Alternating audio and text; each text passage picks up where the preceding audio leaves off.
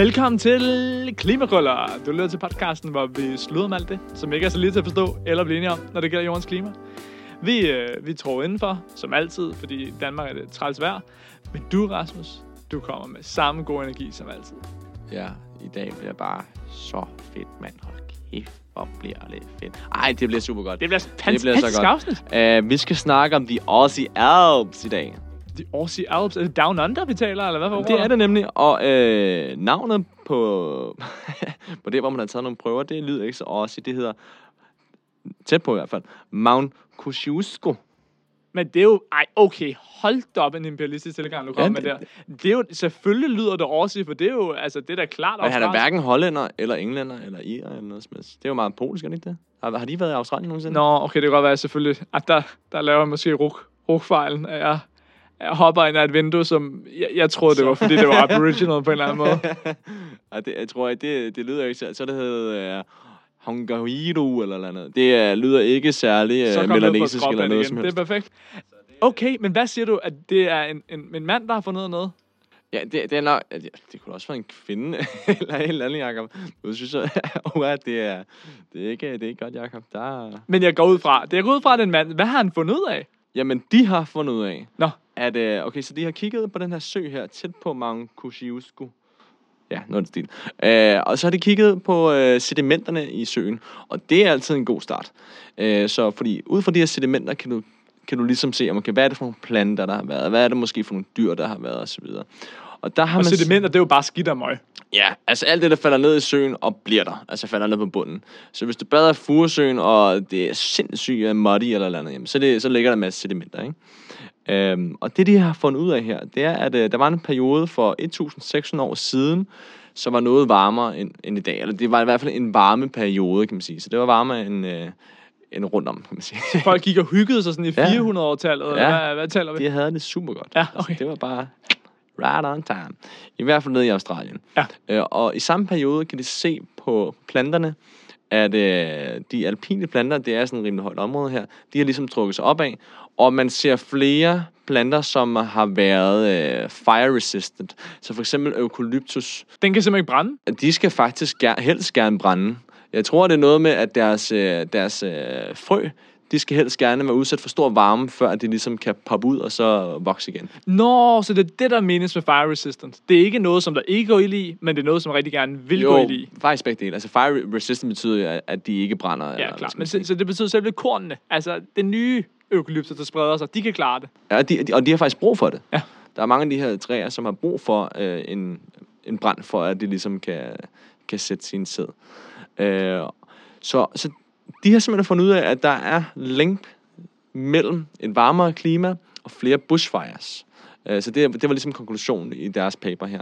Og det synes jeg er rimelig interessant, fordi man har set i for eksempel Kalifornien, at øh, i forhold til 80'erne, jamen så, så er der fire gange så meget areal, som ligesom er brændt hvert år. I hvert fald det er trenden, ikke? Øh, Og man har også fundet ud af, at i de forskellige år er der selvfølgelig, det går selvfølgelig op og ned, øh, men i varmere år har simpelthen flere bushfires. Øh, Så 40% af de her bushfires kan ligesom blive forklaret ved en varmere temperatur. Det skal jeg lige forstå. Hvordan gik vi fra the fire resistant eucalyptus til, at vi lige pludselig ved, at der har været flere bushfires?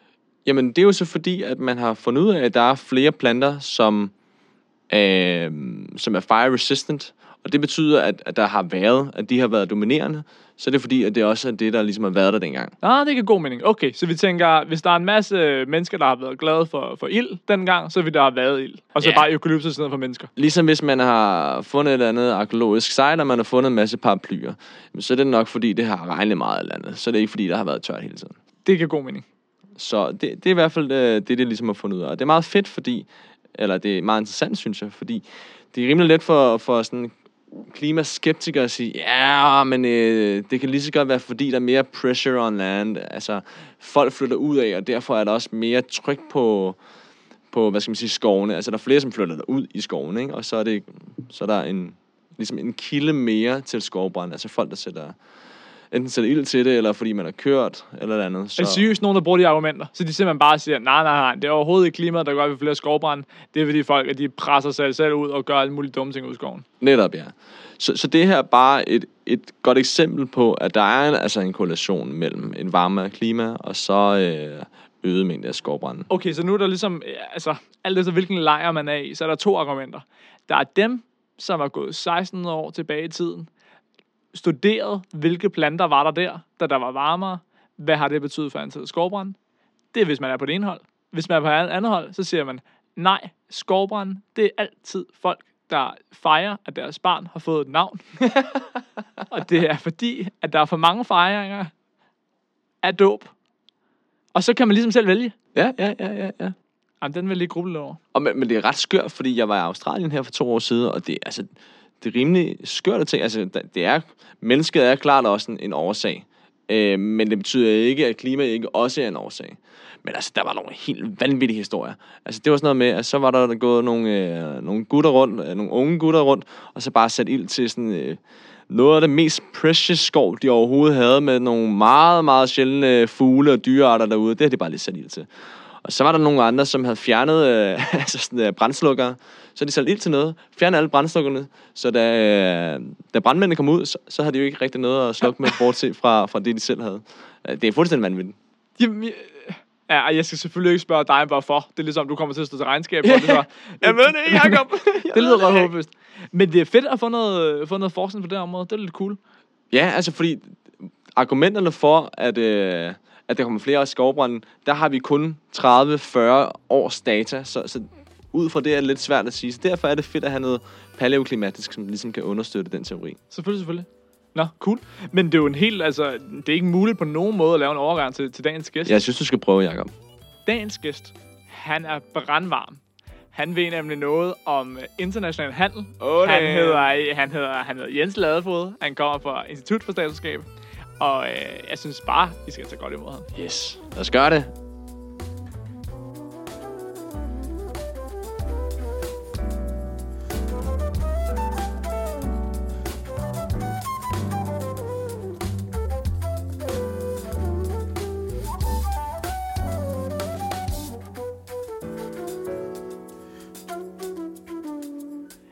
Altså Rasmus, jeg ser det på mange måder som øh, en lille konkurrence mellem os to. Nå, for fanden. Nu, øh, nu sidst, der tog du øh, Bent. Bent, der vidste en helt masse om atomkraft med. Og øh, altså, det viste lidt, hvad, hvad det tog kunne. Jeg synes, det var spændende. Jeg synes, det var fedt. Det er kun en masse, synes jeg. Men øh, jeg har prøvet at op den lidt. Okay, ja. Jeg har prøvet at finde ud af, okay, hvem fra KU kan jeg så ligesom tage med? Ja. For det bliver endnu bedre. I det politiske spil her. Ja, fuldstændig. Ja, ja. Så øh, velkommen til dig, Jens. Mange tak. Det er en fornøjelse, at du vil komme i studiet. Det er også ren fornøjelse fra min side. Hvad er det, du ved noget om? Jeg er en handelsnørd. Jeg interesserer mig vanvittigt meget for verdenshandel. Som et magtinstrument, som et styringsredskab, øh, men også som en, øh, en, der genererer problemer. For mig er handel, øh, jeg kommer fra statskundskab. Jeg er interesseret i politisk økonomi og international politik. Så her har vi et af de mest potente våben i, i klimakampen. Men det er, er ikke, øh, det er også et våben, som er meget kompliceret egentlig at bruge, og effekten kan være svær, og det kan lave det stik modsatte resultat, end det man søger at opnå. Ja, for jeg, altså, jeg, jeg har skadet øh, Catherine der, Kat. Det er, at hun siger altid, jamen, alle grunde taler om, at, at samarbejde internationalt er så svært. Men hey, vi, vi samarbejder om, om satellitter, om postvæsen, og der er handelsaftaler, hvor, hvor lande rent faktisk handler med store, store beløb. Det er magtpolitik på højt plan, men landene bliver jo enige alligevel. Så hvis man kan bruge det instrument til at få noget klima og noget miljø ind i, så kan man måske nå rigtig, rigtig langt.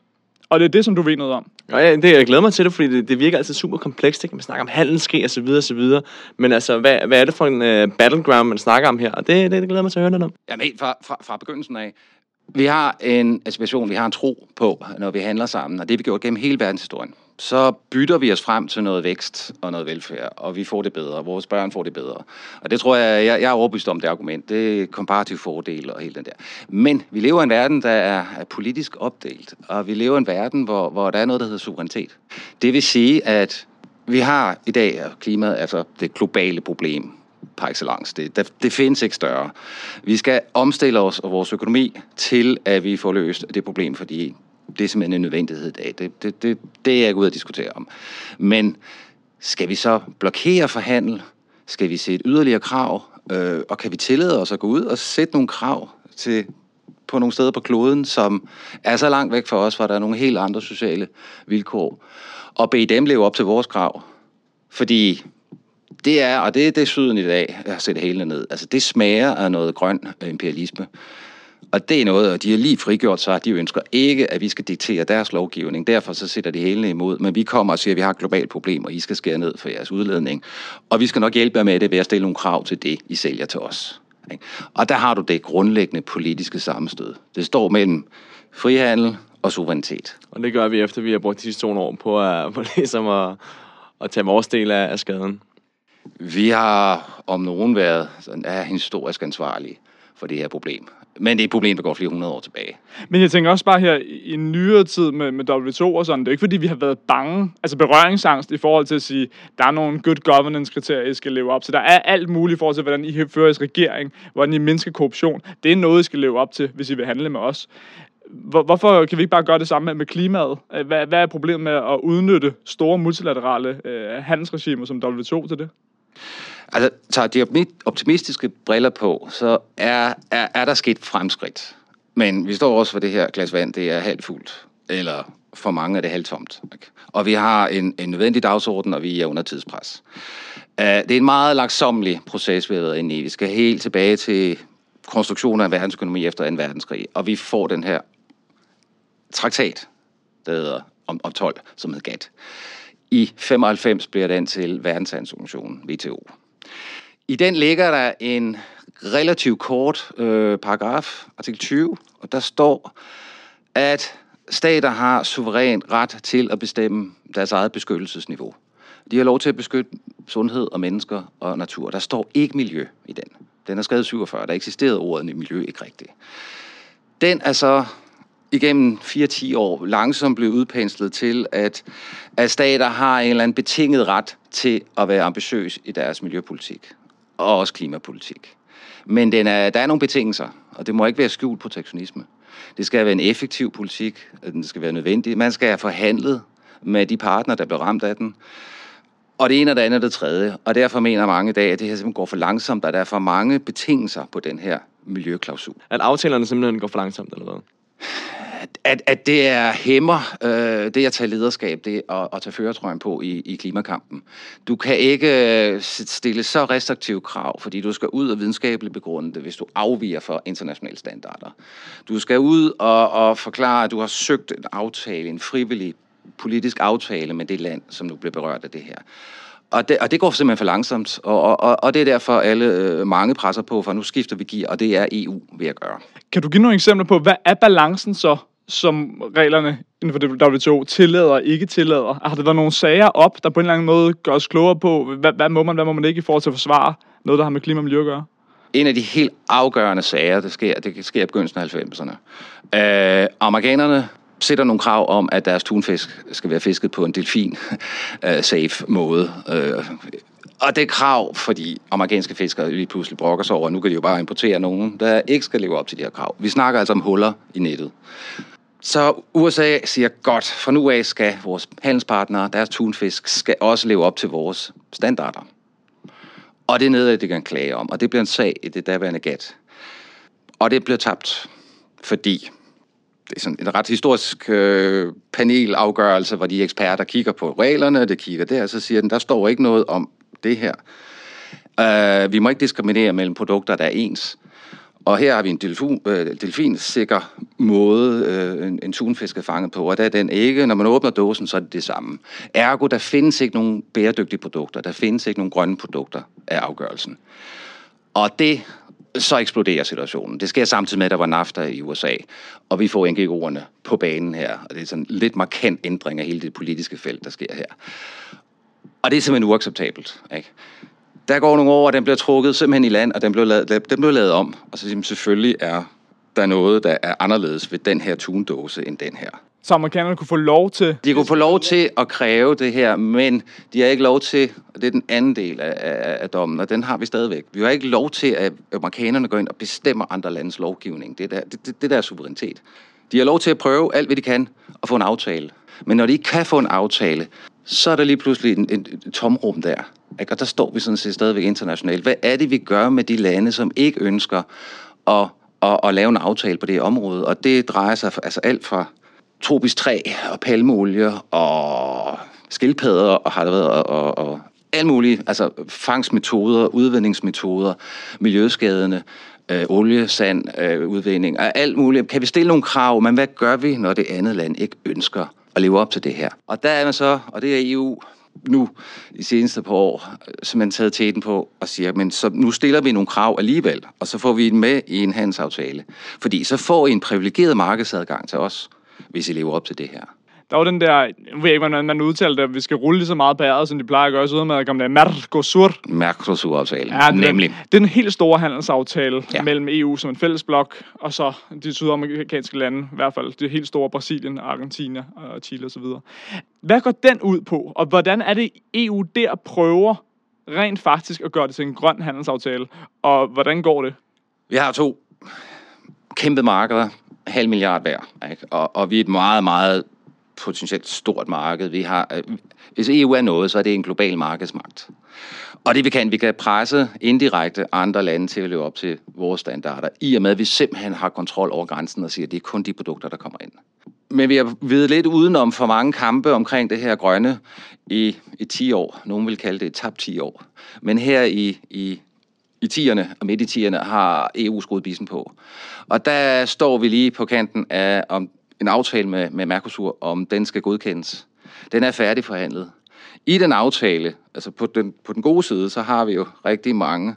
Altså vi kommer fra det absolut nulpunkt, hvor der er ingen miljøkrav kan stilles. Men vi handler jo stadigvæk meget sammen med dem. Men nu kræver vi, de skriver under på en lang række aftaler, herunder også Paris-aftalen, for at de kan komme med den aftale her. Og vi sætter en proces op, hvor vi skal sikre os nogle krav, øh, bæredygtighedskrav, også sociale bæredygtighedskrav og inklusion af grupperne og lokalbefolkningen osv. Så, videre. så det er sådan noget med ordentlige arbejdsforhold, det med gå ud over indigenous people, ja. regnskoven skal Nemlig. og så videre. Ja. Og sætte nogle, og, og bede dem leve op og få certificeret og komme med nogle krav. Og den er de gået med på.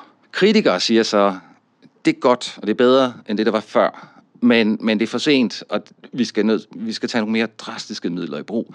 Hvad sker der, hvis og alle taler om Brasilien af en god grund, han hedder Bolsonaro. Uh, alle taler om, hvad er det, vi gør, når Bolsonaro han nægter. Ikke bare nægter, han håner os. Og der står der ingenting i aftalen. Det er den løftede pegefinger, det er komitéer, det er rapporter, vi kan smide hovedet på dem. Men hvad gør vi? Og, og det er der, hvor den er havnet nu i europæisk politik. Øh, mange i Europaparlamentet, mange medlemslande vil ikke godkende den her aftale, medmindre de får nogle ekstra indrømmelser og nogle garantier. Men vi taler om lige før det der med, at vi jo har et historisk ansvar også i Europa. Ja. Hvordan kan det være, at man ikke bare for europæisk plan siger, okay, vi må give dem så meget mere på nogle andre poster. Altså vi må simpelthen lave en handelsaftale, skrue en handelsaftale sammen, hvor Brasilien kommer til at tjene meget mere, end de ellers ville. Altså så meget, så vi nærmest bestikker dem til at sige, I må passe på regnskoven, og så får I lige x milliarder her i lommen. Nu er frihandelsaftaler kun et spor i den her, nu snakker vi afskovning. Ikke? Der er mange andre aftaler, og EU også med ind og sådan noget, og det er nemlig projektpenge, det er lån, det er omallokering, det er også det Paris-aftalen, vi også går ud på, ressourcer til det her. Vi er godt klar over, at det er en kæmpe opgave, og vi er godt klar over, at vi har mere råd til det, så vi skal hjælpe. Den her, men en handelsaftale, det er jo simpelthen vores ret til at bestemme, at der kommer ind over grænsen, vores forpligtelser til at være åbne så meget som muligt. Men det er også en, en god byttehandel. Vi skal have noget for noget, og det er en, en hver forhandling, er der er noget for noget. Og vi synes, eller kommissionen synes, at de har noget frem til nogle indrømmelser, de har noget frem til en proces, og det er et stort skridt fremad i forhold til, hvad det var og nu skal vi arbejde videre på det. Der er det så andre og kritikere sætter foden ned nu og siger, vi, de skal simpelthen have at vide, at de, skal have, de får en bøde, eller aftalen ophører, eller øh, på en eller anden måde skal vi presse dem, fordi gulderåden er ikke nok længere. Vi skal have pisken frem. Fordi jeg ved, at uh, Greenpeace også var meget ude efter den her aftale. Fordi ja. det jo noget med, så kan vi få billigere palmolie og så videre, og vi kan få en masse billigere varer, som gør, at der måske er mere afskovning. Mm. Og men så sender vi bilretur. Så det er sådan en meget ikke-grøn aftale.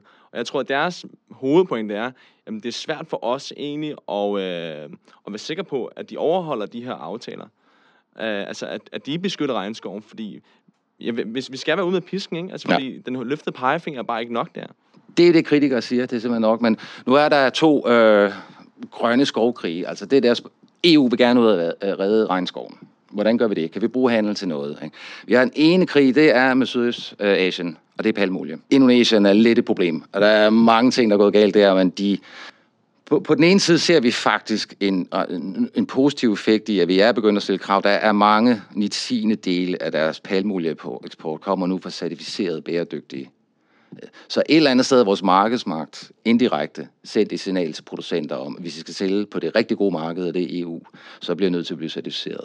På den anden side, så er Indonesien og regeringen simpelthen, de har lagt sagerne i WTO, de er, de, de, det, det, er jo, det er jo et slag i ansigtet, sådan symbolsk politisk, og skulle til at indrømme, at man faktisk giver efter for et pres. Ikke? Og der er så en, en, en skovindustri i, i Indonesien og de lande der, som mange peger på er dybt hvis ikke korrupt, så i hvert fald så tæt på politikere, at der er et eller andet, der sker, man ikke rigtig har kontrol over. Ikke? Men det er den ene. Den anden, det er Sydamerika, og det er, øh, det er mere det er kød for biler.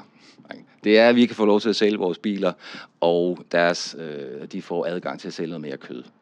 Og det er lande som for eksempel Irland ikke særlig begejstret for, for det er sådan set, øh, specielt efter Brexit, primært kødeksportmarked, det er, det er Europa. Ikke? Så de har ikke lyst til, at der kommer en konkurrent på banen. Den anden vej, men, men, men det, det rammer jo lige ind i, i, i tidsånden. Altså, øh, hallo, skal vi sælge flere biler og spise mere kød, billigt kød, i den her tid, hvor klimakrisen er glohed? Ikke? Der er der et eller andet helt galt her. Ikke? Og det er derfor lige præcis den aftale her. Den har ramt den perfekte storm. Ja. Kan en grøn handelsaftale være grøn, hvis det, Ja. hvis det ligesom det, Er, er det bedre, den er halvgrøn, eller er, er det for sent nu? Skal vi være mere konsekvente? Men hvis det går ud over hver enkelt handelspartners suverænitet, og de føler sig stødt, når vi lægger alle mulige krav ind i de her bilaterale handelsaftaler, hvad er der så potentiale i det der carbon border adjustment, som Ursula von Leyen taler om? For der handler det jo om, at hele EU som fællesblok med alt, alle varer, der kommer ind over, der skal en klimatol på dem. Kan det et eller andet? Det er så ikke det, forslaget er blevet til. Nu har man udvalgt nogle stærkt forurenende, mest udledende sektorer, der er relativt let at gå til. Fordi det er et enormt eksperiment, kaster os ud i. Klimaudligningstollen, CBAM, Altså gode forkortelser, de har i. men den er lidt en nødvendighed for, at vores Green Deal, vores omstilling kommer til at virke, og vores politikker virker. Og det er logisk nok. Vi kan jo ikke stille krav til vores producenter, meget, meget hårde og stærke krav, hvis man bare kan importere produkterne frit. Så fly, vi har jo bare flyttet udledningen uden for grænserne. Altså, det, det er det, vi er bange for, det her Ja. carbon leakage. Nemlig. At vi øh, smider en masse, øh, vi laver en masse lovgivning og gør det rigtig dyrt for dem, og, og ligesom producerer noget, der, er, der udleder meget carbon, og så flytter de ud fra Europa. Det er ligesom det, vi er bange for, ikke? Det er, er, er problemet, og den er, logisk nok hænger det jo sammen. Hvis vi skal have en effektiv politik, ambitiøs politik, så bliver vi nødt til at, at sikre os, at vi ikke underminerer, fordi virksomheden, produktionen flytter bare ud. Ikke? Og, og vi har global produktion alligevel i dag. Ikke? Og der er rigtig meget af det, vi siger, at Kina udleder. Det er jo sådan set bare produktion af vores produkter, som vi importerer. Det er bare Kina, der kommer til at, at tælle som udleder. Ikke? Det, det er det. Og så for at bygge en eller anden mur og udledningsmekanisme op, så er det, at man vil så øh, udregne på en eller anden måde, og der ligger problemet, ikke? men på en eller anden måde udlæne, hvad er det, hvad er det at omkostningen er for vores produktion af det her marked i forhold til den virkelig, altså, der sker, ikke? og så lægger vi et eller andet bånd ind. Og det har ikke overraskende skabt enorme problemer og politisk modstand. Vi troede, at vi havde Biden med, men, men helt deres setup, de, de, de, de er længere bagud end Europa med at forestille sig, hvordan man overhovedet får det her system til at virke. Altså vi snakker om, at EU skal sidde og udregne en færre ekstra 12 på noget produktion, der foregår uden for EU. Og sammenligne og finde nogle tal, der kan retfærdiggøre, at det bliver 2,3 procent eller 8,7 procent per produkt. Og det er altså en global økonomi, hvor vi har så mange produkter, der, bliver, der kommer fra 30 lande. Øh, hvordan regner man det her sammen? Bare datamængden og den formel, det skal arbejdes Alle efter. er- byråkraterne, der løber ud og- på... men, men det arbejde er i og gang. undersøger, ikke? og-. Og det amerikanerne nok har fundet ud af, at det er let at stå og sige, at man er med på den her. De kan også godt lide det der med at bruge 12. Øh, Og Trump har åbnet et eller andet amerikansk politik. Øh, De måske har haft det hele tiden. Men, men han var sådan set med på en grøn 12. Og, og for os, fordi det beskytter nogle amerikanske jobs. Hvornår, altså jeg tænker, hvornår bliver, hvornår er der en update på det her? Hvornår bliver vi klogere på det? Jeg tænker, så må vi have dig i studiet igen. Der er simpelthen ikke andet, andet for, tror jeg. Vi, vi, vi har Ursula von der Leyen, som snakker i dag. Ikke? Du må have det, Det, det er eftermiddag. Der kører vi endnu et afsnit. Yes, det er præcis. perfekt. Det her er, er hvad, hvad jeg hører på vandrørene om, at den her plan, hvor Norge kommissionen vil rulle ud med, de begynder langsomt at komme med udspil, ikke? og det er altså direktiver osv. osv. Så skal lige huske på EU, altså vi har lidt føretrøjen på med standarder og grønne standarder i verden. Og alene af den grund, så vi har vi en impact, fordi vi er et kæmpe marked. Men vi har også, er det 1100 miljødirektiver og, og forskellige øh, krav, som er på EU-niveau, ikke? og de skal alle sammen udmyndes på national plan. Og, og så har vi det der med Brexit, vi fedter rundt med lige for tiden. Hvad, hvor står øh, britterne her? Men de skal jo ikke få Ja, lov det er jo til bare- at, at, at snyde udenom. Så der er en masse ballade. Ikke? Samtidig har det WTO, som jeg snakkede om, som ikke WTO, altså politik, da politikken har ramt WTO. Ikke? Øh, nu, nu er der ikke engang et helt dommerpanel, der kan lave afgørelser. Uh, det er Trump, der startede det, men det er ikke løst endnu. Vi har handelskrig Kina og USA. Den er ikke afmonteret, den er der stadigvæk. Der er lidt bedre toner på tværs af Atlanten. Og WTO kan ikke blive enige om noget som helst. Det, det jeg synes, der er, er næsten lige så tragisk som altså, problemet med afskåning, og hvad gør vi, hvad kan vi gøre? Vi er desperate efter at gøre et eller andet. Men man kan heller engang blive enige om at sige, godt, så tager vi grønne produkter, og så siger vi 0-12 i hele verden. Så får I en kæmpe incitament, en guldråd til at investere i det her. I får ingen problemer, det skal bare vises, at det er grønt. Så, så skal der ikke noget 12 på, så er der fri handel. Ikke engang det kan man blive enige om. Der sidder man og fedter rundt med lister, og ikke overraskende Indonesien gået ind og sagt, at palmeolie, det skal der på en grøn liste. Jeg tror, det er derfor, de der teknologiske argumenter i debatten er så lette, for der kan man bare høre, Nå, vi laver bare nogle flere atomkraftværker, og så er den ligesom løst. Jamen altså, det, det, det, er, det er meget let at lave lige med tegn. Så altså, det er jo virkelig uh, international handelspolitik på den helt store klinge, det her. Og det virker som om, at uh, konklusionen er, at det, det er svært og Der kompliceret. er både noget teknik og videnskab, der skal hak- falde i hak her, og det er også datamængder, ikke? men det er også at, at, at få klassificeret og få skabt det her. Det er en helt ny økonomi, vi er ved at skabe. Ikke? En grøn økonomi. Og hvad er hvad her? Ikke? Men vi er på vej. Ikke? Øh, Det, man snakker om i EU, det er så for eksempel, kan man så sige, godt, når I lever op til de og de krav, så får I den her tolvlettelse, og går I videre, så får I dobbelt så meget. Ikke? Gulerød, gulerød, men på en eller anden måde er der mange i dag, der kræver, at der kommer konsekvens. At sige, hvis I ikke gør det, hvad gør vi så? Jeg tror bare, vi må sige, at det har været en, en kæmpe fornøjelse at blive lidt klogere på det her i hvert fald. Sindssygt fedt, sindssygt fedt. Og jeg får en uh, ja, lille indblik i den her kompleksitet, som det, det virkelig er. Det er meget lettere sagt end gjort. Uh, men vi har sagt det, og vi har lovet det. Og, og, og nu er vi i gang med at gøre noget. Det er det, så er den ikke længere. jeg tror, vi vil sige uh, tak for i dag, og på gensyn. Det lyder var som om, der er meget, meget mere at snakke om. Og på genlyt med, med lytterne. Vi er glade for, at I vil være med. Det var en fornøjelse. Men uh, tak for i dag.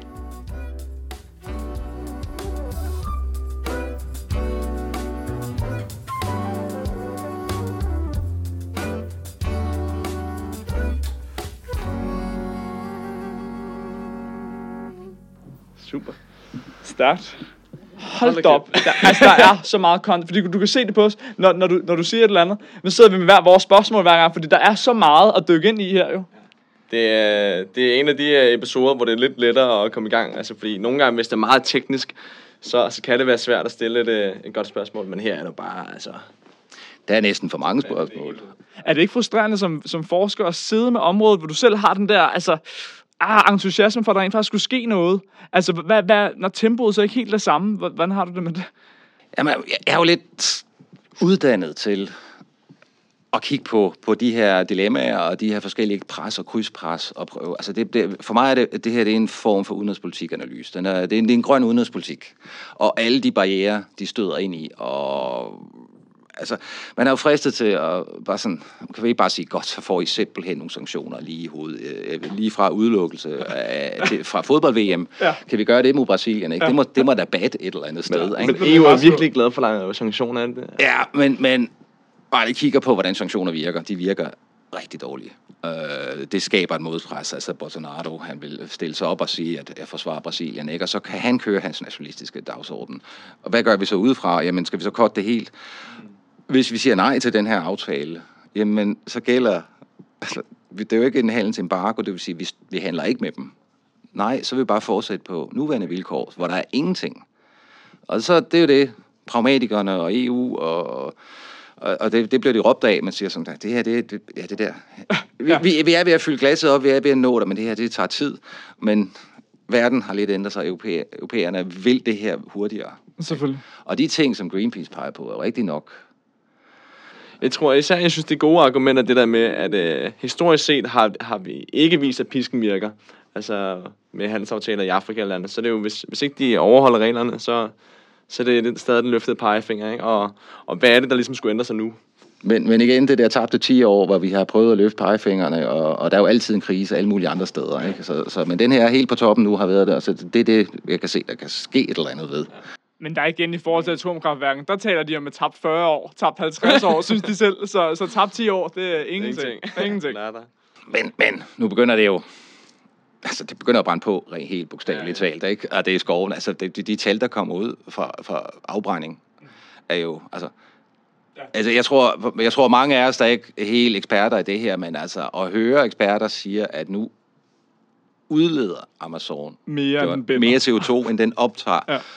Det er lidt det samme, som forleden jeg fik at vide, at der var så på det højeste punkt i indlandsisen i Grønland, der regnede det. Det var sådan, Ja. det, er, det, det, er, det, Det det, det er altså ved at være alvorligt, ikke?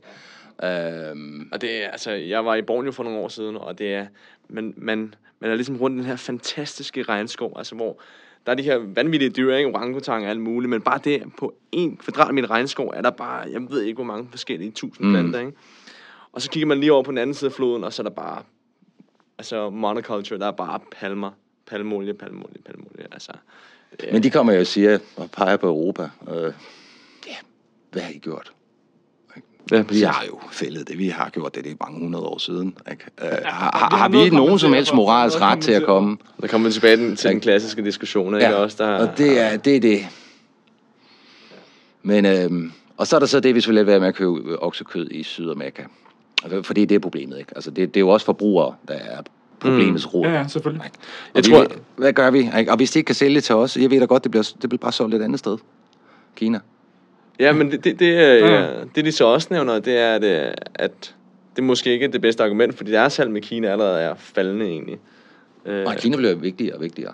Til gengæld følger de jo også nogle idealer, som vi sætter for dem. Ikke? Så hvis vi siger, uh, kød, det er ligesom det fineste overhovedet, og vi skal ikke spise så meget af det, for det er så lækkert, men hvis det udleder CO2, hvis vi virkelig helliger det og gør det til noget helt særligt, så klart, så kommer kineserne til at tænke, mums, det skal vi da stadig spise, også selvom de andre begynder at spise mindre af det. Altså håbet ligger jo i, at vi blandt andet Glasgow her snart, men kommer ikke nogen signaler om, at faktisk de der tre powerhouses i verdensøkonomien, er der et eller andet, vi kan begynde at blive enige om, ikke? fordi så er det, det rykker. Eller kan vi blive enige på tværs af Atlanten, ikke? så er vi lige pludselig halvdelen af verdensøkonomien. Nå, men Kina rykker trods alt også med deres interne kvotehandel Ja, nu og sådan, ikke? Og, og, og, og kan man finde en eller anden et par ting, som, som altså, men, men, men det med afskovning og regnskov, altså der ligger Sydøstasien er så bare så tæt på Kina, og det er det marked, der betyder noget. Ikke? Noget, jeg ikke er helt med på, det er, at der er nogle regler for, hvad prisen af det samme produkt skal være i Europa. Lad os sige, at det bliver billigere for, for Brasilien at, at eksportere kød til Europa. Det vil umiddelbart gøre prisen herhjemme billigere. Men er der nogle regler for det? Nej, det, det, det har vi ikke regulering af, af, af prisen. Egentlig bare købe mere, ikke? Tænker jeg. Ja, øh, men så er der ikke, altså, der er det, at man godt kan blive lidt frustreret over, at, at, at for eksempel økologisk kød, kylling og så videre, altså den, det, det er rigtig dyrt. Ikke? Øh, kan de virkelig passe det hele af produktionsomkostninger? Altså 12 er jo ikke mere end hvad de 10 procent, ikke? Altså hvad, hvis vi kan, vi kan øge vores import af økologisk kød, ikke? Øh, men, men filter det ned, så det er noget, vi... Bruger vi så bare mere af det? Og Er det løsningen? Eller... Selvfølgelig. Men det er jo lidt... Det, det, det, er også forbrugere, som, som lidt styrer det her. Det er også der efterspørger. Og, og hvis vi begynder at kappe inden for meget, ikke, så, så, så vi, vi er jo også vant til at få... Altså, vi, vi, vi, vi have et, vis udvalg af frugter hele året. Ikke? Vi, vi skal have vores avocado 24 timer i døgnet hele året. Ikke? Hvor er de kommer fra? Ja. Ikke? De skal sejle sig op og så videre. Ikke? Bananerne, vi kan jo ikke leve uden. Øh, det er rigtigt. hvis vi begynder, altså, at der kommer hårde krav, ikke? så også forbrugere, vi begynder jo at... Ja, vi, vi, vi har det godt. Vi vil gerne fortsætte med at have det godt. Ikke?